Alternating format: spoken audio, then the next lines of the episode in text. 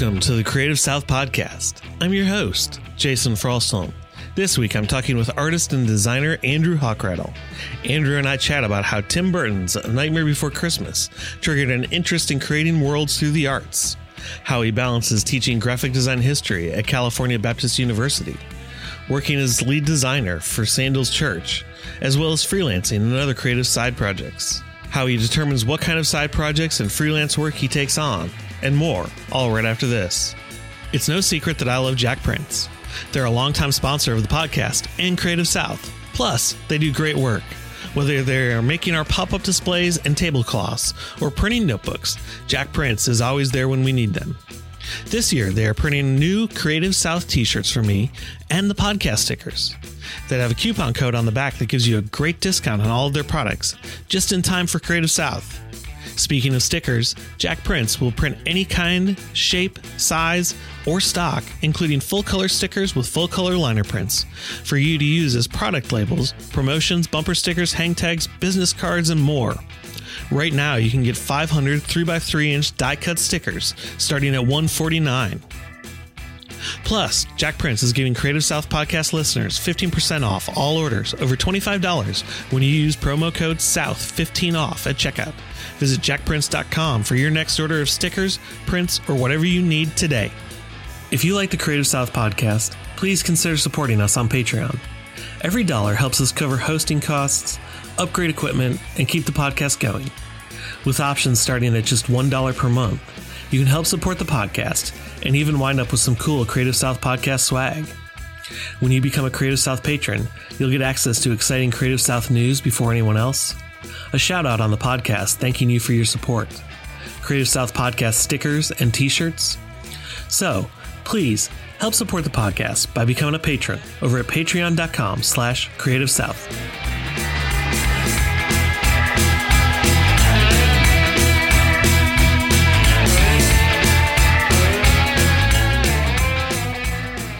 Andrew, thanks for uh, joining me tonight. Yeah, I'm excited to be on. I'm excited to have you on, and, and well, this is going to go up afterwards, but I'm looking forward to seeing you at uh, Creative South in a few weeks. I'm really, really, really excited for it. I think it's going to be a really great time. You know, I'm sure you know people are going to be very shocked to see you resplendent in all of your um, carnival splendor for you know top hat, red tails, all that good stuff. Oh yeah, I'm I'm really excited about that. I I was excited when they told me, "Hey, you're going to be hosting and it's going to be like a carnival theme." And I was like, "Oh my gosh, please put me in a ringmaster costume." And there's mention of a ringmaster costume and we're recording this before, but I'm hoping as you listen after, you will have seen me in full glory ringmaster costume.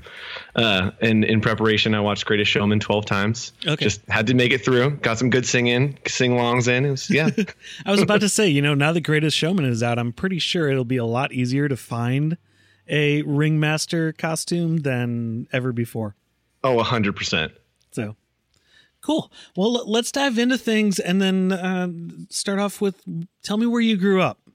Yeah, so I grew up in Sacramento, California, um, up north, uh, Northern California. The capital. Uh, Exactly, the Capitol. Yes, we did the fourth grade field trips to the Capitol building and walked around and all that stuff. Good I'm pretty, old, I'm pretty sure Sacramento. I remember that from fourth grade. So. Yep, exactly. yeah, that's it.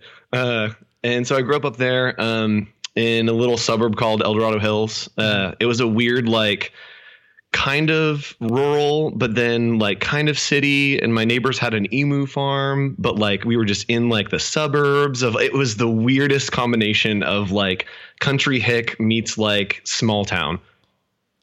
I'm I'm I have so many questions about an emu farm. Yeah, they, there were just emus there. We'd like drive and there were emus like in his backyard, but it looked like it was some kind of official establishment. I mean, was this like a, did he live on a lot of land or was this like a normal suburban sized American backyard that he happened to have a bunch of emus in. Yes, it was like a normal suburban America backyard, but like set up like it was a farm. Like it was like a kind of like mini farm that looked like it shouldn't have been there, but somehow was like still working. Yeah. I, I have so many. I want to track this man down and ask him so. It was questions. a whole thing. Yeah, it was a whole thing. So, so did he ever like give you emu eggs to or, or was no. he just raising them for the meat?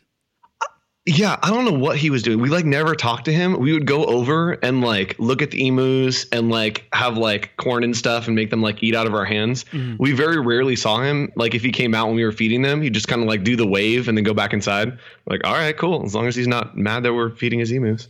So not the most social of people. No, no, no. well, I he mean, might I've, have been with his emus, but not with us. I feel like you know someone who's raising emu is going to go one of two ways. They're either going to be way too talkative, where you're creeped out because you can't get away, or they're just going to be very won't talk to you, keep to themselves, are better exactly are better with their emus. yep, exactly. so, so when you were growing up, aside from having emus next door, uh, what type of kid were you? Uh, I was like a weird mix of a whole bunch of things. Uh, I was homeschooled for a little while, so I was like the stereotypical like homeschool kid that's like you know doing projects and presentations where I'm like I want to build a diorama. Um, and then once I got I, into we school, homeschool my kids, and they do not say I want to do a diorama. So. Okay, I sorry, I was I was very much like that. I was just the nerdy kid that like totally didn't get it. Uh, and once I transferred into uh, transferred into like a small private school, and I was kind of like the weird nerd kid that like didn't understand how school society function worked. Um, well, that comes from homeschooling. Exactly. Yes, where my mom was my teacher. Yeah. Um, yeah. And so once I got in, I was kind of like the weird kid. Like kids made fun of me. Didn't really have a place to like fit in mm-hmm. and kind of like figure out how to be a part of that. Um, and realized that like if I got really good at basketball because I was tall, mm-hmm. uh, I was probably six one in like fourth or fifth grade, size fifteen shoe. I was just a freaking monster. Uh, How tall are you now? You're like six, six four. four. Yeah. yeah, still size fifteen feet. And just, well, yeah, at least they stopped at uh, a certain point.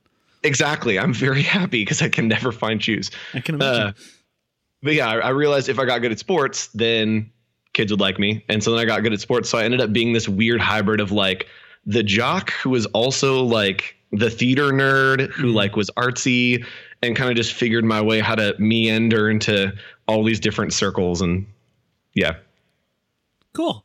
So you know going going through school and high school and all that at what point at, at what point does art become a focus for you I, I think as far as design goes, probably not till way later. Mm-hmm. Um, I had always been interested in this idea of kind of uh, creating a world in kind of whatever way I could. Mm-hmm. Um, this is like a super sad way to go into like the arts, but I, I, I kind of, I know I I remember seeing uh, Tim Burton's Nightmare Before Christmas for the sure. first time in like junior high, maybe early high school, mm-hmm. uh, and just being like totally perplexed with how he created this world where so many things were wrong and weird, but like it just worked. Like as you watch it, you're like, sure, like I just have to accept it because everything works so well, even though technically like everything's so weird and wrong. Right. Uh, and I just love that idea that like he could create a world that he could kind of escape into and live in and that was very appealing to me being the kind of like weird outcast like made fun of kid. I'm like oh i'll just like figure out how to build a world that i can exist in to where i'm in control to where i can kind of fit into whatever i want. So that started early on and then mm-hmm. eventually got into theater which is again the same idea of trying to like exist in this imaginary world. Sure. Started to get into art started to get into design um, and i remember the first time i designed something i was in a yearbook class and there was like a picture of a volleyball player who was going to spike this volleyball. Uh-huh. And I like got the magic wand tool and I like clicked in, you know, the volleyball and just moved it like a little bit closer to her hand. And I was like, oh my gosh, it's magic. I've like moved the volleyball closer to her hand and now no one can stop me. Uh, and I remember that feeling of like being able to augment reality into what I wanted it to be. Um, and I just loved that idea. And so, so you were mad with power. I was mad with power. Yes, there's a scene in Community where the dean is designing something and he he's wearing this virtual reality suit and he rips open his hands and he's doing all these hand motions and he says this quote which is like one of my favorite quotes of all time. He's moving his hands and then he stops and he goes the font is now larger. And he wept for there were no more worlds to conquer you know, some days I feel like that. exactly. Yep. Just flip over the table and be like, "Come at me." yeah, I mean, you get stuck on a design project when you finally accomplish something. It's that, true. That's kind of how you feel. So, Mhm. gotcha. So when when you get out of high school and you you know a- after you're done controlling the world with moving volleyballs closer, Yep. and and and building your own worlds with that. When you get out of high school, what do you end up doing?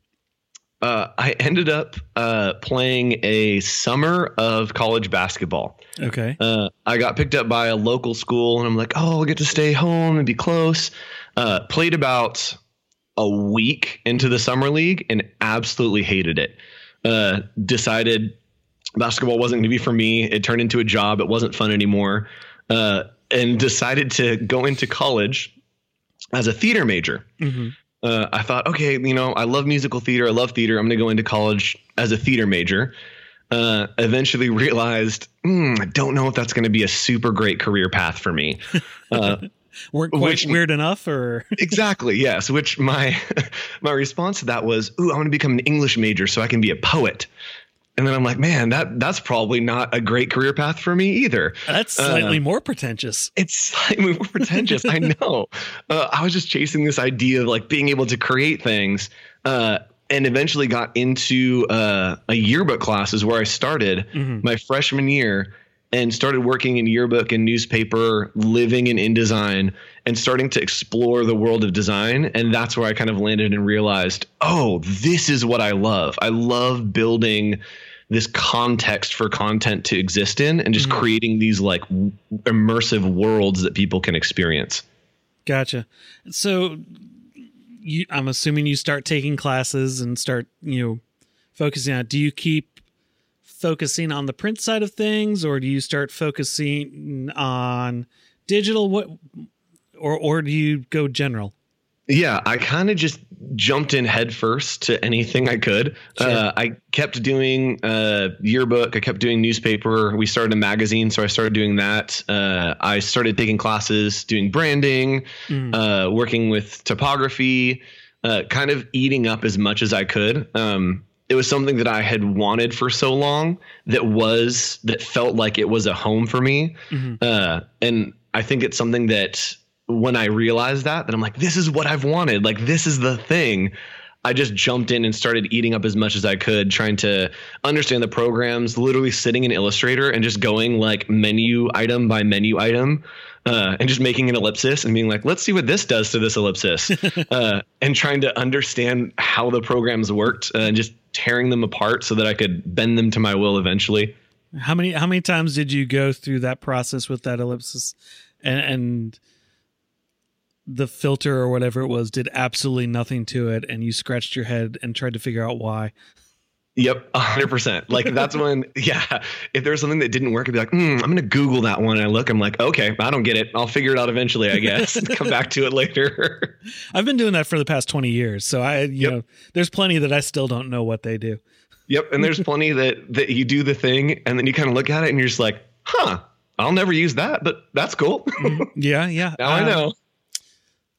I, can't tell you how many times I've actually used the um, pucker and bloat feature. That's the one I was thinking of. Yep. I think Yeah. I've used it like once to like try to make a a diamond, and then I'm like, well, I'll just make a make a star. hmm Yep. Pretty much. Yeah. Yep. Yeah. When you learn you can double click on that uh, star feature or and just select the amount of points that you want, yep. makes things a lot easier and quicker. triangles are so much easier three pointed stars Yeah. my students always lose their mind when when they're i'm like how do you guys make a star? And like well you can draw it out and you try to do this and that. And i'm like okay. But a triangle is a three pointed star and their brains just explode.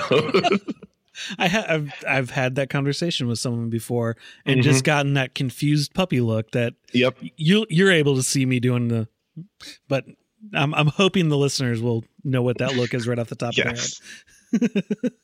So you're you're going through you're literally diving into every feature that you can figure out. Um what do you ever kind of while you're going through school figure out what you want to do with it? i don't know um i think as i was going through school i think that i've always had this kind of rebellious spirit uh that like i want to be this individual like creative that like you don't understand me uh you know how creatives are sometimes uh So you And- want the black trench coat, the Exactly, yep. cigarette, and you want to go Oh. brood over in the corner. Oh, I've got a Pinterest board just full of that stuff. Uh, and I, I think as I started to learn design more, um, I really started to develop a process that worked for me. And I knew that I had to face that kind of road of do I try to become this chameleon that can do everything in design, or do I try to pigeonhole myself in a style that's unique to me? Uh, and it was much more interesting to me to be able to do things well enough, but then have a thing that's like, cool, I think this can be my zone. Uh, and so growing up watching Andy Griffith show and Twilight Zone and all these like old, like for some reason I grew up only watching TV shows from that were like black and white uh, in the olden days. And was so was really this by wanted- choice or was this? And I'm asking this because you were a homeschooled kid and all Yes. this, and then so Yeah, so my parents like pretty much would only let me watch stuff that they had watched that they approved of. And so instead of like growing up on like Hey Arnold and like Power Rangers, I grew up on like I Dream of Jeannie and Leave It to Beaver. Um, and instead of like Britney Spears and NSYNC, it was like Dean Martin and like Tony Bennett. Oh, I wow. guess. Frankie Valli and the Four Seasons. So I'm I'm a very old soul in some way, even though I'm young on the outside. so so you're not as the kids say hip. I am I am not hip. I'm very out of it. So w- w- when you get when you get out of school, what do you start doing? Uh, yeah, I, I actually uh, ended up double majoring design and uh, public relations Okay. because I I was working in journalism and thought, hey, you know, this is a nice little tack on, Mhm. uh, and started working at a marketing agency doing public relations with like a little bit of design uh, here and there on the sides Sure. um, that was, you know, they were working with a whole bunch of clients, and it was this immediate like dream. Like I had achieved it. Like we're working with these huge clients and Disney and Microsoft and whatever coming into this agency, and then having this moment where I'm sitting at my desk and I'm like, oh. This is soulless and it's draining me. Like it was absolutely killing me Sure. uh, living the agency life. Like the, it felt like it was kind of this dog eat dog. Like everyone just wanted to devour each other and step on each other to get to the top. hmm Um, and it was exhausting. agencies for you, Yeah, or man, at least all the agencies I've worked in. I've heard of agencies. I've heard of several agencies that are not like that, but all of the agencies that I worked in was very much watch your back. Yep, exactly. And so I, I actually started teaching at my university um, the semester after I graduated. Okay. Um, and so that was something that I ended up really loving. That was kind of my lifeblood for that little while when I was dying at work. And then I'd go teach, you know, the next morning before work. And I'm like, man, I love these kids. I love the like passion and being able to inspire this next generation's coming in, being younger, being able to relate with them was kind of the thing that got me through. Um, and once I hit that moment where I was like, man, I think I'm done with this, uh, a position, a designer position opened up at the church that I went to. And I was like, you know what? I'm out. Deuces. Uh, just, just bailed, took a huge pay cut, like going into ministry. Yeah, I was about sure to say the there's not a lot of. Oh, money yeah. in working at a church. No, no, no. Yeah, you don't do it for the money. Yeah. do it for the love. Uh, and so, yeah, bailed out and started working uh, over at Sandals Church in Riverside. And uh, I'm the lead designer now. Been here for seven years. Mhm. Been teaching still for seven years. Uh, absolutely love my students and kind of found myself in what's really i think my dream i think that i graduated into what i thought was the dream and then very quickly realized that wasn't what i actually wanted and have since fallen into this place where i'm like i'm so happy i'm thriving where i am i get to do a ton of freelance on the side get to do my own thing uh, get to teach get to contribute to ministry get to do all these things that i'm passionate about and that i love uh, all at the same time which is great and exhausting I, I can imagine. So, what was it? How did the teaching gig come about? Because that's, in my experience, from what I've seen, generally when you finish up at a college, they don't want you back there to teach because you have a close relationship, and they don't want you to basically see behind the uh, scenes of how things work and get a jaded opinion. So, how did how did that come about? Yeah, it, it, it was kind of weird. I mean, it was it was literally I graduated. They needed to fill a class uh, mm-hmm. for the next semester, and my name got brought up um, actually by my one of my PR professors had recommended me, not one of my design professors. There's like he has really great energy. You know, I had been editor in chief at the yearbook, so she's like, he, you know, he has good good job with teams. He can like teach. He sat um, down and looked at every feature on Illustrator. Exactly. Yeah, she knew. uh, and so it was that recommendation I taught. the The first class that I taught was it was a business presentation class uh, that was the basics of Adobe Illustrator. Okay. It was a very confusing class for me yeah. as the teacher. Yeah. Uh, to where we we basically just taught the basics of Illustrator so that these business students would be able to make graphics for their presentations. So it was a very like low level kind of walking through the book one at a time, teaching how to right click, that kind of stuff. Uh, wow. Which was tough. Yeah, which was tough. And then the next semester after that, uh, my design professor came to me and said, Hey, we got this class for you. We think your energy is really great for it. We think it's going to be, you know, a good fit. And so then I started teaching uh, history of design. And okay. so I taught history of design for a year. They said students love you. It's you know the energy's awesome. It's a 7 a.m. class, so I'm like, all right, let's do it. Uh, and so then after the first year, got added on history of photography.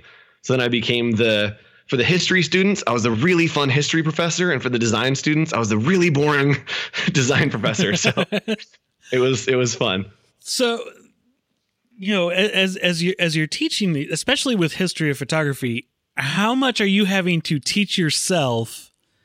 At the same time just to basically stay ahead of the students. Oh yeah, so I I had not taken either of the classes that I taught when I went through the program. Uh, and so yeah, yeah, which is really fun. And so it was it was fun to go through and again, it's something that does, I'm so passionate about design, and I've mm. always, I, I've secretly always hated history. I'm just like, oh, it's happened. Who cares? And then once I got into the material and started really diving in, mm-hmm. it gave me this context for where design has been that I think has made me a way better designer to be able to understand what's come before me and then being able to just reach into the past and grab some movement and kind of rip it apart and piece it back together and then create something that's going to be new and interesting knowing that it's worked in the past. So I don't have to create and have this this question of like is this going to work? It's like no, it worked like 50 years ago. Let's bring it back, twist it a little bit, and see what's new about it. So does that mean it's okay to use like Kokopelli Man as design stuff? you can make anything work with the right context. You can make any content work. I, I strongly believe it. Well, that's why head shops have Kokopelli Men all over the place. There you go. um. So, so as as you're let me gather my thoughts there. As, as you're going through and basically teaching yourself a week ahead of students and and building up your chops that way, you know, obviously with teaching there also comes you've got to plan a curriculum and you've got to be a good communicator and be able to communicate those ideas mm-hmm. which isn't that side of things isn't something that you necessarily learn in PR school or design school um, of being able to how at least when I went to school, that part wasn't taught. Yep. So yeah, I think I think that if you love it enough, like it just kind of pours out of me. It's not something where I'm like practicing my lectures, like I have my notes and stuff, but most of the time I'll read through my notes and pick out what the stories are. Mm-hmm. and i have such a passion for for just retelling these stories. Um and i've i mean i've always been a theatrical person. Like i'm just a big personality in general. Sure. Uh i pretty much only listen to musical theater when i'm at work. Uh love going to see plays. And i've always kind of always been this on stage personality. And i love being in front of students and knowing that my passion will hopefully inspire them and knowing that you know i'm showing up for a 7 a.m class and they're all going to be like half asleep. Like i know it every single week. Like if they're there they're going to be half asleep. But they're not there they're sleeping.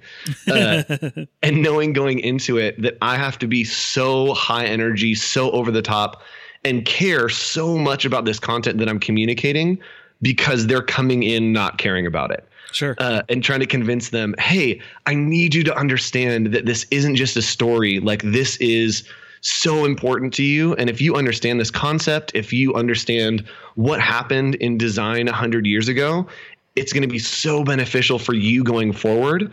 And I care about my students. I always tell them at the end of the semester, my like benediction to them is always this concept that as designers, we are the creators of culture, right? We mm-hmm. make culture and we're creating what's next. And in my mind, I, I always tell them, I know that you guys will be creating what's next. You are the ones that will create the future, and I will be living in that future.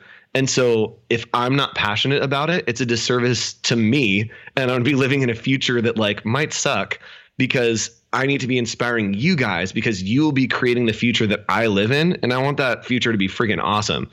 Uh, and so I have this, I feel like I have this weight upon my shoulders to really push into them and really give them that energy and communicate super specifically to hopefully inspire them to make really dope stuff.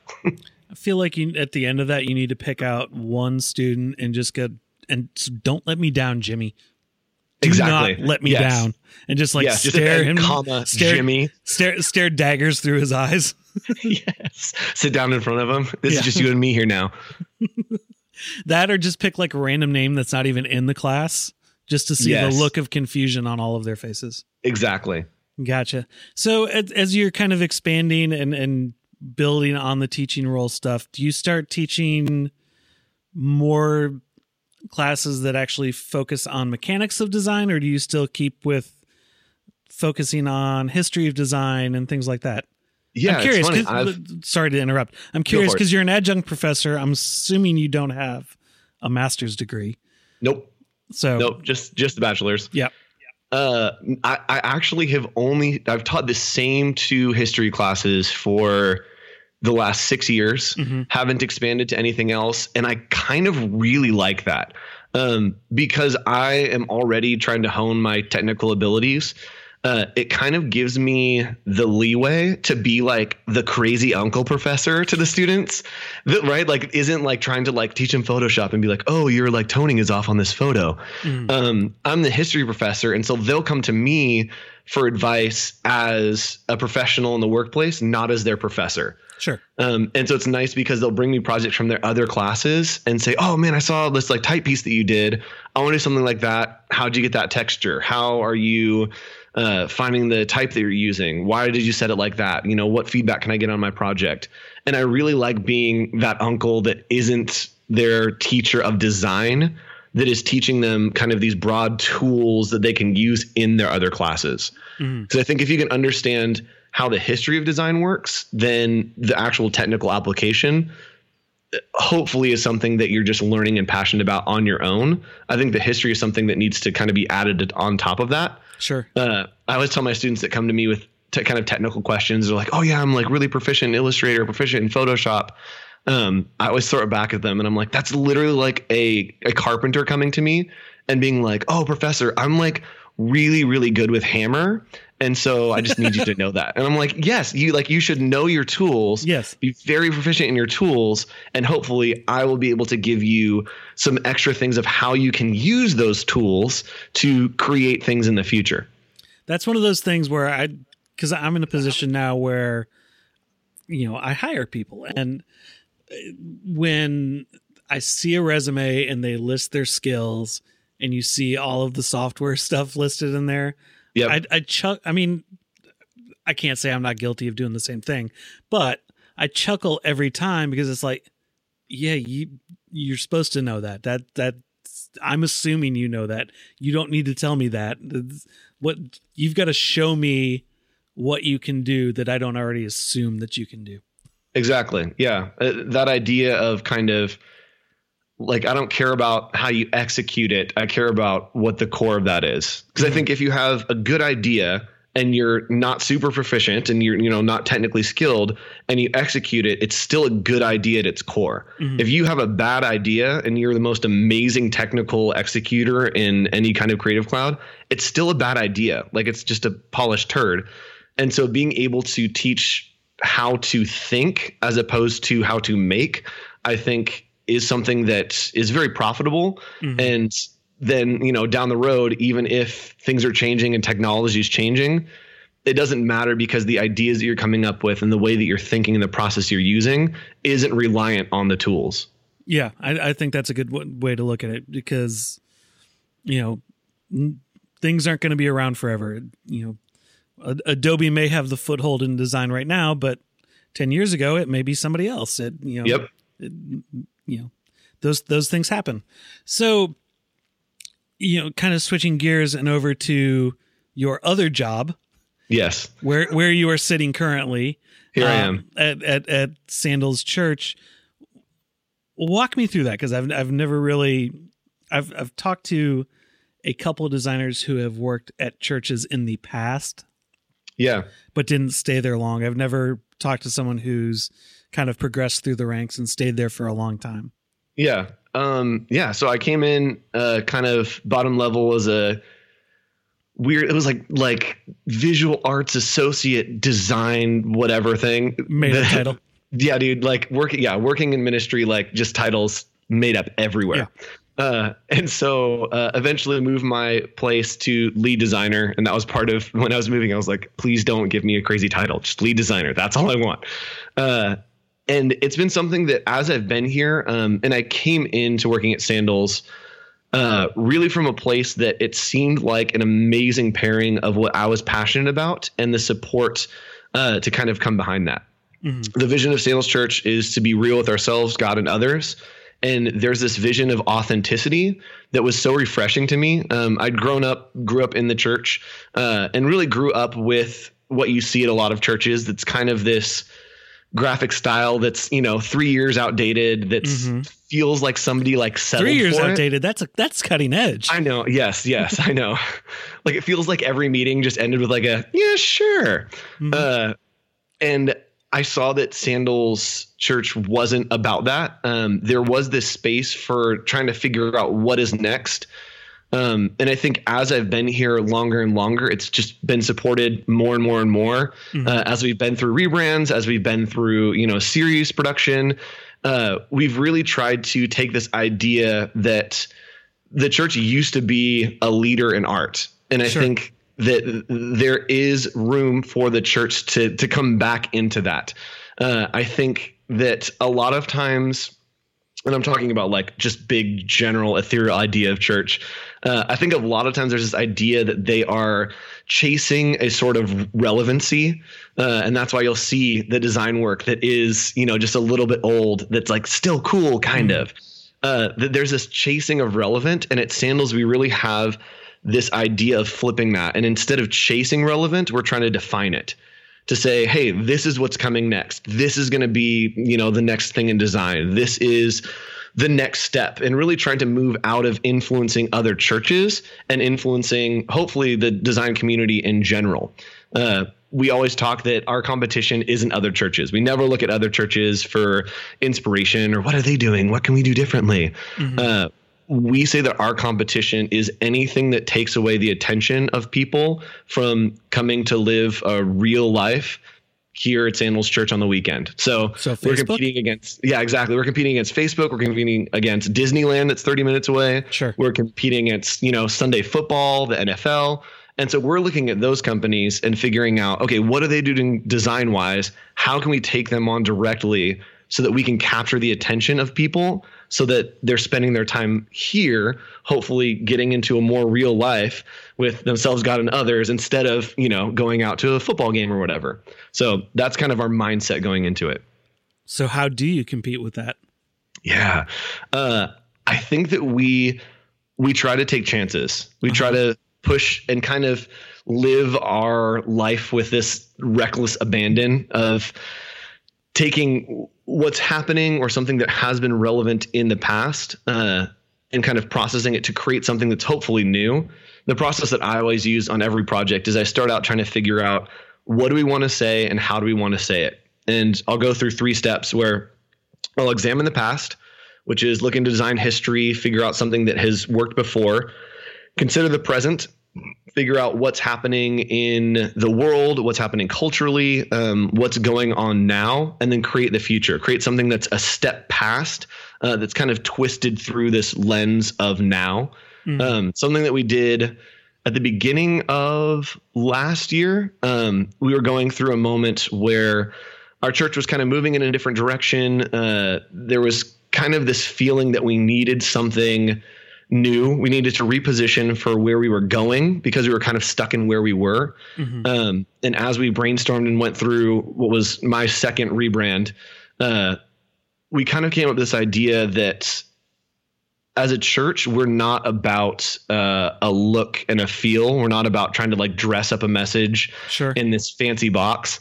Uh, and we thought, what if we just strip everything away and kind of throw caution to the wind and make it so that our vision is the first thing that we put out there and basically kill the idea of us having a logo, of us having like a brand, of us having anything, uh, and did this huge destruction of everything that we had had for the last 19, 20 years, uh, introduced this system that we've kind of built that we're calling a D brand, which is a thing from International Typographic Swiss style, mm-hmm. that it's no logo, no anything that would be the thing. The thing is our vision and communicating our vision, and everything else falls to the wayside. We're tons of type, only black and white.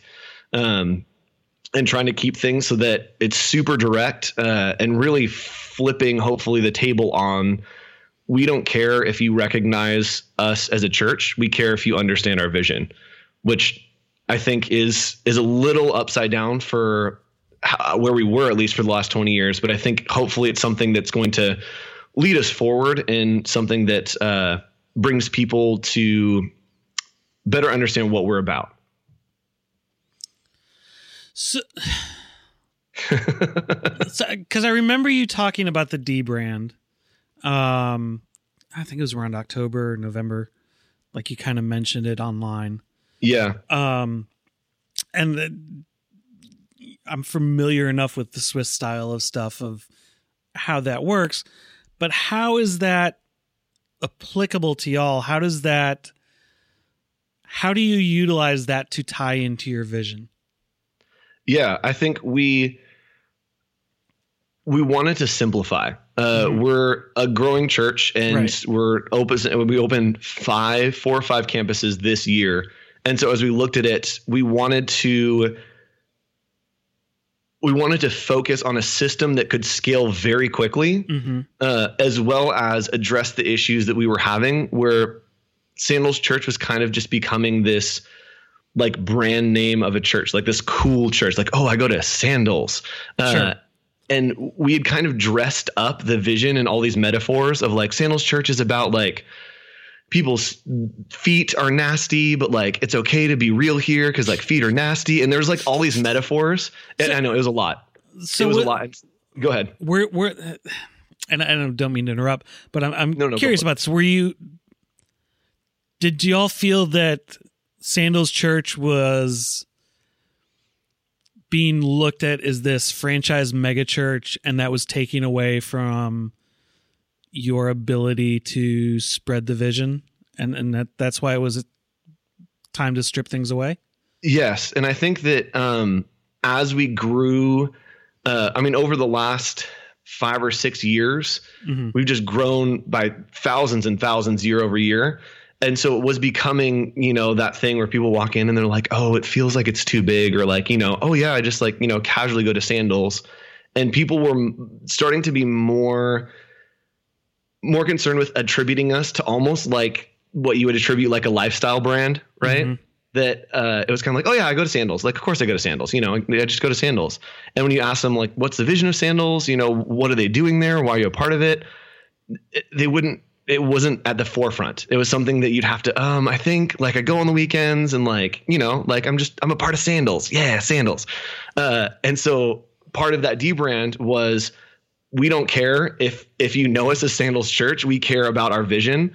We don't care about, you know, enticing you with these bright colors and, you know, like fancy graphics we want to hit you straight up. Here's our vision, black and white, super direct, mm-hmm. and take away a lot of those like metaphors that we did. So instead of sandals meaning this idea of like feet are dirty or whatever, we introduced new phrasing of the first step is being real. Uh, in that, you know, like you're on this journey, we are the first step. Like you can be real here. This is somewhere that you can start. Uh, and almost playing in that idea that anyone on a journey, you're not going to start hiking on a mountain with, you know, mountain boots. Start at sandals. Like, come on in, strap something on, and you know, hop in, and let's take this journey together. Gotcha. So, how does the the stripping away of the design aesthetic that had been built help accomplish that? Uh, how does it help simplify that? I mean, visually, I can see how it helps simplify that. Message wise, I'm not sure that I'm getting it. Yeah, I think, I think we we try very hard to build a context for whatever content we're presenting. Okay. Right. And so even on the weekends, I'm usually not concerned about what's being preached from the podium. Sure. Um, that's not my thing. I'm trying to build a platform for whatever that content is. And so I think we almost wanted to merge the two when we did this two brand mm-hmm. and say, what if the content was the context? What if what if instead of it being, you know, this like, oh, it's neo noir, but it's this other thing, it's saying, this is our vision, this is what it looks like, and this is what it says, and that's all you're getting. Black and white, here's what it is. Okay. I think I'm getting it. Okay. so to, to not ask the same question in five different ways again i, I want to move on and talk about some of your other endeavors because you do freelance yeah, on the side i do um you walk me through the scenario of what type of projects you like to take on versus what your dream project would be. Yeah, I I definitely, I mean, like everyone does the stuff that it's like, this is just for money and no one will ever see it.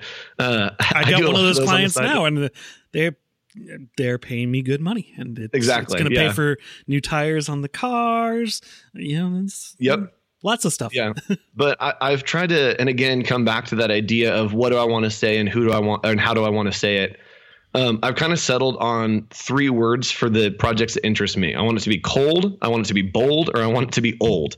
Uh, those are things that kind of have existed just at the center of me. Uh-huh. Um, I think, especially working in ministry and having all these other places that I am doing work, mm-hmm. there's something interesting to me for uh, personal work and work that I want to show that I want to represent myself as mm-hmm. um, that explores kind of the gamut of human emotion. I think that there's a lot of design that I see that tries to make you like feel good. And I'm very interested in letting other people do that and trying to find the zone where I make people like feel good and exploring these other things to where, you know, like Sagmeister does that. maybe I want you to be offended. Maybe I want you to be angry, uh, and trying to figure out, okay, what does it look like to do work that makes people uncomfortable, that makes people feel angsty, uh, these kind of complex emotions that are outside of you know the typical client that comes to you that's like, we want a happy logo that everyone can resonate with. Uh, mm-hmm. I really love those projects that are kind of like we just want to push the envelope, do something crazy, and see you know what we come up with. That's the stuff that's really interesting to me. Okay, so let's dive in with let's start with cold. Give me an example of what you view as a cold sort of project or thing? Yeah, I, I, think I think cold is something that uh, I, I, think most of the time for me, it's very type driven. Okay. Uh, I think that it's something that when you think about it and when you have that like voice in your head of what the type looks like, it just feels like you know somebody that's passing by and like saying something to you, something that doesn't have a lot of emotion to it. That it kind of just feels this one note kind of ethereal, settled feeling. Um, mm-hmm. And so a lot of times, uh, I'm trying to think of who will do work like that. Like Jesse Draxler is a is an artist. He's an incredible artist, mm-hmm. and he's one of those people that I look at and I'm like, that's that's like the zone to where it just, it feels weird and it doesn't feel like it's trying to like inspire me or anything. It just feels like this like ex-girlfriend that made me an art piece and like sent it to me like out of spite and i'm like oh that's that's really interesting to me speaking from experience there yeah exactly uh bold uh, bold is in your face. Uh, I mean, Sagmeister is always the the quintessential example of that. That it's you know I'm gonna carve this into my body, or you know this this poster is gonna be one giant letter. Things that just unabashedly kind of flip the table on what it should be Mhm. and just lean completely into what it could be. That you know, it probably should be this other thing, you know, and the, the client's like, oh man, it, it probably should be this. And being able to flip the table and be like, what if it was this completely different thing that was just off the wall and something that that I have to stand behind as a designer and say, I don't care if people hate this. I know people are going to hate it. Let's flip it and let's be bold and stand behind it and just see what happens. Ha- have you pitched the getting naked and letting cockroaches call over you yet? Uh, I I literally just literally uh, on Thursday pitched a series for uh, for our next series. We're talking about kind of understanding yourself better and kind of delving into you know your deeper self. And I literally pitched a series that I want to just run r- billboards all over Riverside, just say "Let's get naked." Uh, and just come up with yeah this this idea of what if we what if we did the thing, you know, almost that Carl's Jr. did, where Carl's Jr. uses sex to sell cheeseburgers? Why can't we use that in a way to sell understanding yourself better? Gotcha. So yeah, it's which Sandals usually is a great place to back back us up and our creative team up on. Let's do something really bold and see what happens. They're usually like, yeah, let's do it. Let me know how that one goes. Um, so old. Uh, gosh, anything Twilight Zone, like, uh, any old film titles. I think I, I got obsessed with film titles. Uh, probably at the end of my college career. It's something that I grew up watching, like, you know, uh, Maltese Falcon and uh, old like neo noir, or old, old like noir stuff, and that's something that's always just been in my heart. That those like title cards like fade into each other. Uh, are just glorious. And so that's that's really a spot that I love existing in uh, is making like old title cards, uh, things with lots of noise, that like weird white glow that's just like burn out on the film. Uh, I love love love that stuff. Gotcha. Let let's let's jump forward in to photography and Taco Bell. Oh yeah, So how, yeah. was this your idea or was this their idea? It was really a joint idea. We were kind of just talking one day um, about the idea that we had seen people doing like graduation photos. oh, sorry, go ahead. Let, Yeah, Let's let's back up again because Yeah, yeah. people aren't going to know. that's true. sorry, I just jumped right in. Give some context to it. Yes. So, um, probably a couple months ago, uh, a friend of mine, really my best friends that I'm just pretty much live with them, uh, she was super pregnant and she goes, Man, I just love Taco Bell. And when she had just gotten pregnant, uh, when she just found out she was pregnant, we actually won a contest and got to go to Taco Bell headquarters. oh yeah, I And, like, remember go- you talking about that. yeah, like we went to the test kitchen and got to like try all this stuff. And that was right at the beginning of her pregnancy. And so she's like, it would be really great at the end if we could like follow this up and do something with Taco Bell. Uh, and we were kind of looking and seeing, you know, like what have people done with Taco Bell stuff? And like people had done like graduation photos and like marriage photos at Taco Bell. And I was like, what if we just did like a full on like maternity shoot like in a Taco Bell and just style it so that it's like super chic, but everything's just Taco Bell themed. Uh, and so we we just rolled up to a store and we're like, hey, can we like have a corner of the store and bought a bunch of food?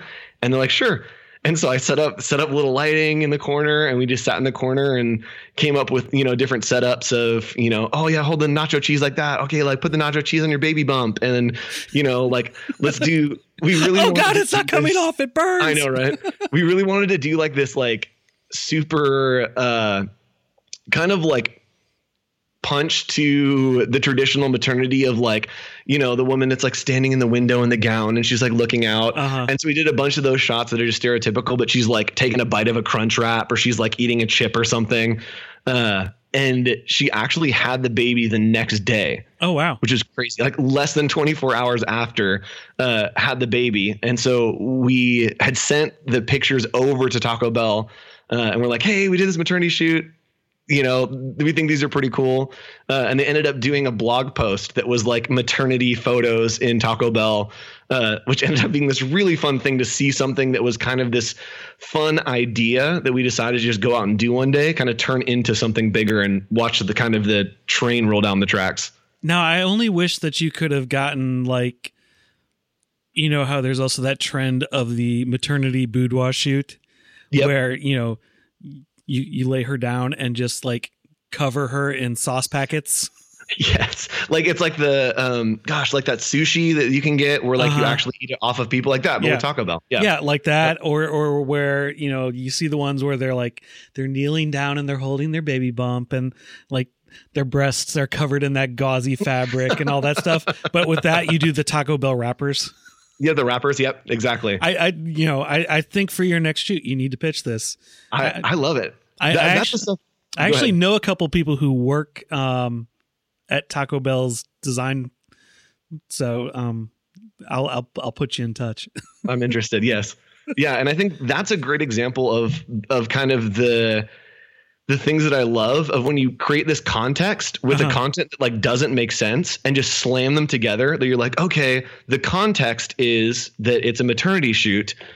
What if the content is that it's Taco Bell? Like those things don't go together, but when you slam them together, you come out with something that's really interesting. Uh, and I think was super fun. Yeah, it sounds like it. Did it? Yeah. Were the people just looking at you like, "What the hell is going on?" Yes, and then this one this one woman was there and she like came up to us and she was like hysterically crying and we're like what's going on?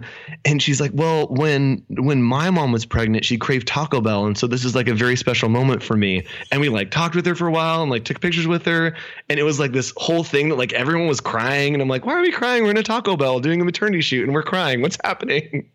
It You was know- very confusing. Now that the baby is born, though, you have to go back and do a, you know, baby shoot with. Oh, at 100%. Wrap them up like a little burrito. Oh Yeah. yeah. this. I mean, this. See, this is the example where you can take those sauce packets and you know, and All the, day. and the wrappers and Yes, work on the- perfectly. Yeah. create, like, create a and- diaper out of the wrappers. Yes, do like get one of those taco salad things and do like a and Oh, and yeah, he's the kind of like he's Yeah. in the taco salad crunch bowl. Oh, gosh. nice. All right, this needs to happen now. Start taking notes. yes. So uh, you on on top of freelance, on top of sandals, on top of teaching, on top of photo shoots at Taco Bell, you also have done some performance art pieces. How Yes. how did that come about? I, I'm I'm really curious about that. Yeah. performance um, art is one of those where it is either super moving or super. What the hell are you doing that for? Yes, and I love that. Looking at Uh, you, I- Shia LaBeouf, because I know you listen. Oh gosh, I love you, Shia. Um, I think there's something about the the the bold idea that I love that is just that performance art appeals to me. Um, I watched. Uh, Oh gosh, Marina Abramović's documentary called "The Artist Is Present," Mhm. and it's kind of just a retrospective of her work. And I was so inspired by this idea of in an art gallery setting that usually people go to, you know, have an enjoyable experience to look at art, to kind of be, you know, like intellectually stimulated, of jumping into that space and saying, no, you're going to be here in this moment with me, and I'm going to make you feel something completely different than what you're experiencing anywhere else. Mhm. And so I love that idea of uh, creating a space uh, that's, you know, again, setting that context and seeing, let's see what content comes in here and see how it exists within this context. Uh, and so, yeah, a couple years ago, uh, I pitched an idea to this gallery. Uh, and they actually gave me the back room of the gallery, and I Mhm. never thought they'd go for it. And they're like, "Sure," and I'm like, "Oh crap, now we got to do it." um, and we set up this. Those are the best room. ideas, though, aren't they? Uh, yes, yes, hundred percent. Uh, and so the name of the show, the title of the show, and the theme of the show was um, uh, "Unlikely Visitors." And so I wanted to play off this idea of instead of doing a piece that you know showed an idea of like, oh, that's an unlikely visitor to something where people would experience the art from an outside perspective to where they'd look and they'd say, oh, that's the art. I wanted to try to flip it and say, what if what if I created a space that then they became the art? Their interactions became the art. And I just set the context of the piece so that as they walked through, they realized, oh, what I am doing is actually the art here. Mhm. Uh, and so, which is really weird. Uh, and I know it. And I set up well, this, at least you're aware of it. Oh yeah, totally. Uh, I set up this full bedroom in the back room of this gallery, and there was a door on it, so I had the door like kind of closed. Turned off all the lights, and I had a basket of just flashlights. Um, and I set up a full bedroom, like rugs and office chairs and bookshelves. I had my bed in there. Um, I had like an ironing board with like an iron and like dirty clothes everywhere. uh, and then I hung up my photography on the gallery wall. So it's still, I want it to feel like a traditional gallery experience in some way. Mm-hmm. You're going in, you know, you're looking at art that it's just a gallery. Uh, but I wanted to have that unlikely visitor twist. Sure. To then this moment that they come in, they look around and suddenly realize that they're in someone's bedroom uh-huh. and you know kind of okay okay like i get it the settings of bedroom you know keeping looking at the photography and then realizing that there's someone sleeping in the bed and that they're kind of intruding on someone else's space and realizing oh it's me. I'm i'm the visitor in this situation. Like i'm literally suddenly find myself in someone's bedroom when they're here. Uh, and so I I was sleeping on the bed trying to sleep. It was really distracting. I couldn't sleep. I just kind of laid there. Um, and it was really interesting to lay there and hear the interaction of the people walking into this space and thinking, oh, you know, this is a cool experience. This is a cool way to look at black and white photography, you know, with a flashlight going around and then realizing, oh, there's someone, oh, there's someone sleeping in here and people like literally leaving the room and being like, "Oh, I, this is this is really weird," and kind of like walking out. And then the people that are like, "Wow, this is really interesting," to the kids that would walk in and just start pulling open drawers and exploring stuff. Um, to the people that would like take things out of the room, that would move furniture. Um, I had someone like lay in bed with me. I had someone. How did you uh, react to a, that one? I just laid there. I the the whole thing for me was that the art of it for me was that I had kind of built this context for them to exist in, and I was completely hands off. Whatever mm-hmm. they were going to do in this space was a part of the piece. Uh, and so it was fun to watch and have these moments where I'm like, I can't, I can't do anything right now. I can't move, or else I change I change the context that they're experiencing this in. I ruin the piece if I react to this. Mm-hmm. Uh, and so I laid there. Somebody took a stamp and stamped my back all over, so I had like ink all over my body. Was it a fraternity uh, party? But I know it was. It was interesting that at the beginning of the gallery show, people walked through and one by one were very quiet. Once they noticed that I was in there, they kind of got reserved. But once the gallery started to get more busy and there were more people in the room, mm-hmm. it became rowdier and rowdier. And I think that it's interesting this this idea of this social kind of interaction that if you walk into a space and you feel like you're not supposed to be there, then you, you kind of want to retreat, you know, and get out of that space. But if you walk in and there's already people there, then you have the freedom to do whatever you want. And that's when people started moving furniture and putting on my clothes and like all kinds of crazy stuff because they felt more comfortable in the space, which I thought was really interesting. I just the anxiety ridden person in me would be so concerned about how people were just gonna like interact with me. Yep. It, like if somebody had crawled in bed with me, I am worried that I would like freak out. Yep. Yep. and I think that hopefully there was this understanding between me and them that I'm creating this piece. I've set this kind of context for you, and the real the real uh, interest for me, and I think the real art of it is almost holding up this mirror to say, hey, when you think that no one's watching, when you think you're behind closed doors, what kind of person are you? Mm-hmm. And I think that it was interesting talking with people after the fact and hearing as they came through and hearing their reactions of like I felt really uncomfortable and I needed to leave or like you know I felt like really sneaky and I almost had this like power that I wanted to like steal something of hearing you know these interactions where people are realizing and hopefully understanding themselves better sure because of this space that had been created. And so hopefully those people that like stamped me realized like oh we're just like terrible people in our hearts. I hope so. I, I, hope they just burn in hell. so I, I, I forgot to ask you about this earlier, but I wanted to bring it up. Yeah. On top of all of those other things that we've mentioned, um, you've also been designing fonts and and and selling. How did that come about? Um, I it it came about from uh, working on projects and needing to build a couple letters. Mm-hmm. Uh, it started with kind of this idea that I love of almost trying to build a person out of what the letters look like. Um, I think, oh gosh, uh, I think it's Richie Stewart um, did a project where uh, it was Fast Joe's Barbershop. Uh, and I used it in my class forever to basically have this example of type is a person. Like when you set type, there is a person behind that, whether it's a fictional character or not. There's a person that is speaking those words to someone. Uh, and he has the most excellent example of setting type and creating type that as you look through the work, you have this image in your brain of who's saying it, how they're saying it. And you scroll down, there's this picture of this guy, and you're like, that's exactly what was in my brain. Like the person that was saying this to me is this guy, this picture that's now sitting in front of me.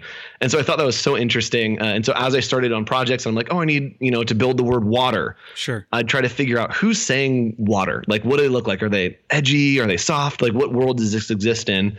Uh, and being able to build out the alphabet from there, then, and putting the character in the R and a little bit in the S, you know, making the W a little different, you know, making a Q that has a little uh, hook on it that just creates these characters that I think are really interesting to me. And I never wanted to make type and sell type that was like, oh, this is, you know, body copy font that you can use for whatever that's technically just good type. Uh, I wanted to create stuff that's like you'll probably use this for like one project or like it's very very specific voice. That's the stuff that I want to try to hit. Uh, that's like like this is the type that you need, and these are the letters that have the perfect voice, hopefully for what you've got going on. Gotcha. Well, since since we're getting close to our time, first, why don't you tell people where they can find the type if they want to? Yes, they buy on it. yes, Creative Market, uh, creativemarket.com slash Andrew Hochradel. That's that's me. Just Creative Market. Awesome, and we'll put links so people can uh, find it a little easier or be lazy on their phone. Yes, please. Yes. Um, real, real quickly before I let you go, what else exciting do you have coming up? Uh, man, this will be after Creative South. Uh, after Creative South, I hopefully have a lot of non-exciting things happening. Going through Some Easter rest and relaxation. Yeah. Exactly. Yeah. Uh, we right after Creative South. Uh, oh, actually, this will be after that. But I'm really looking forward to right after Creative South. Um, I'm a part of a community. We call ourselves Two Cents uh, with some other designers, Ben Stafford, uh, Matt Wally, uh, Jeremy Booth. Some people are in there. We're kind of taking a little retreat. Uh, and that's kind of become my home base in the design community. They're kind of my people. Um, we actually started we're trying to start up more groups. Uh, and if you want info, you can go to twocents.group to get info on that. But we're trying to build out uh, smaller communities. And so we have a little retreat every year. And so our retreat's coming up, and I'm very excited for that to get a little rest and relaxation. Awesome. Well, Andrew, thank you so. Oh, where where can people find you online? Before I say thank you. Oh, yes. I'm uh, on all the social media. Uh, just Andrew Hochradel on everything Twitter, Facebook, Instagram. Uh, yes, Dribbble, wherever you want to find me, just Andrew Hochradel. H O C H R A D E L. Awesome, Andrew. Thank you so much. I really Yeah. appreciate you taking the time uh, to chat with me tonight. Yeah, thanks so much. All right, go out and hug some necks. Yep.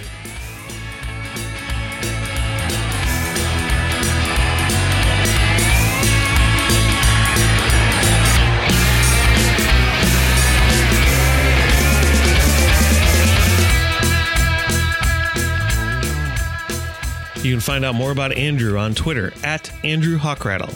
And be sure to check out the links in the show notes for more ways to keep up with him. You can keep up with the podcast on Twitter and Facebook at Creative SO Pod and follow Creative South on Facebook, Twitter, and Instagram at Creative South GA over at CreativeSouth.com. And I'm at Jay Frostholm on Dribbble, Twitter, and Instagram. JakPrints is giving Creative South podcast listeners 15% off all orders over $25 when you use promo code SOUTH15 off at checkout. Visit jakprints.com for your next order of stickers, prints, or whatever you need today. For a limited time, new Skillshare customers can get their first three months for just 99 cents to get unlimited access to thousands of classes when you sign up at Skillshare.com using promo code Creative South. What are you waiting for? Start learning today. And remember, if you like the show, help support us over at patreon.com slash creative south. And if you like the Creative South podcast, head over to iTunes, Stitcher, or Google Play Music. Rate us and leave a review. This helps more people find the podcast and allows us to keep getting awesome guests. Now go out and hug some necks.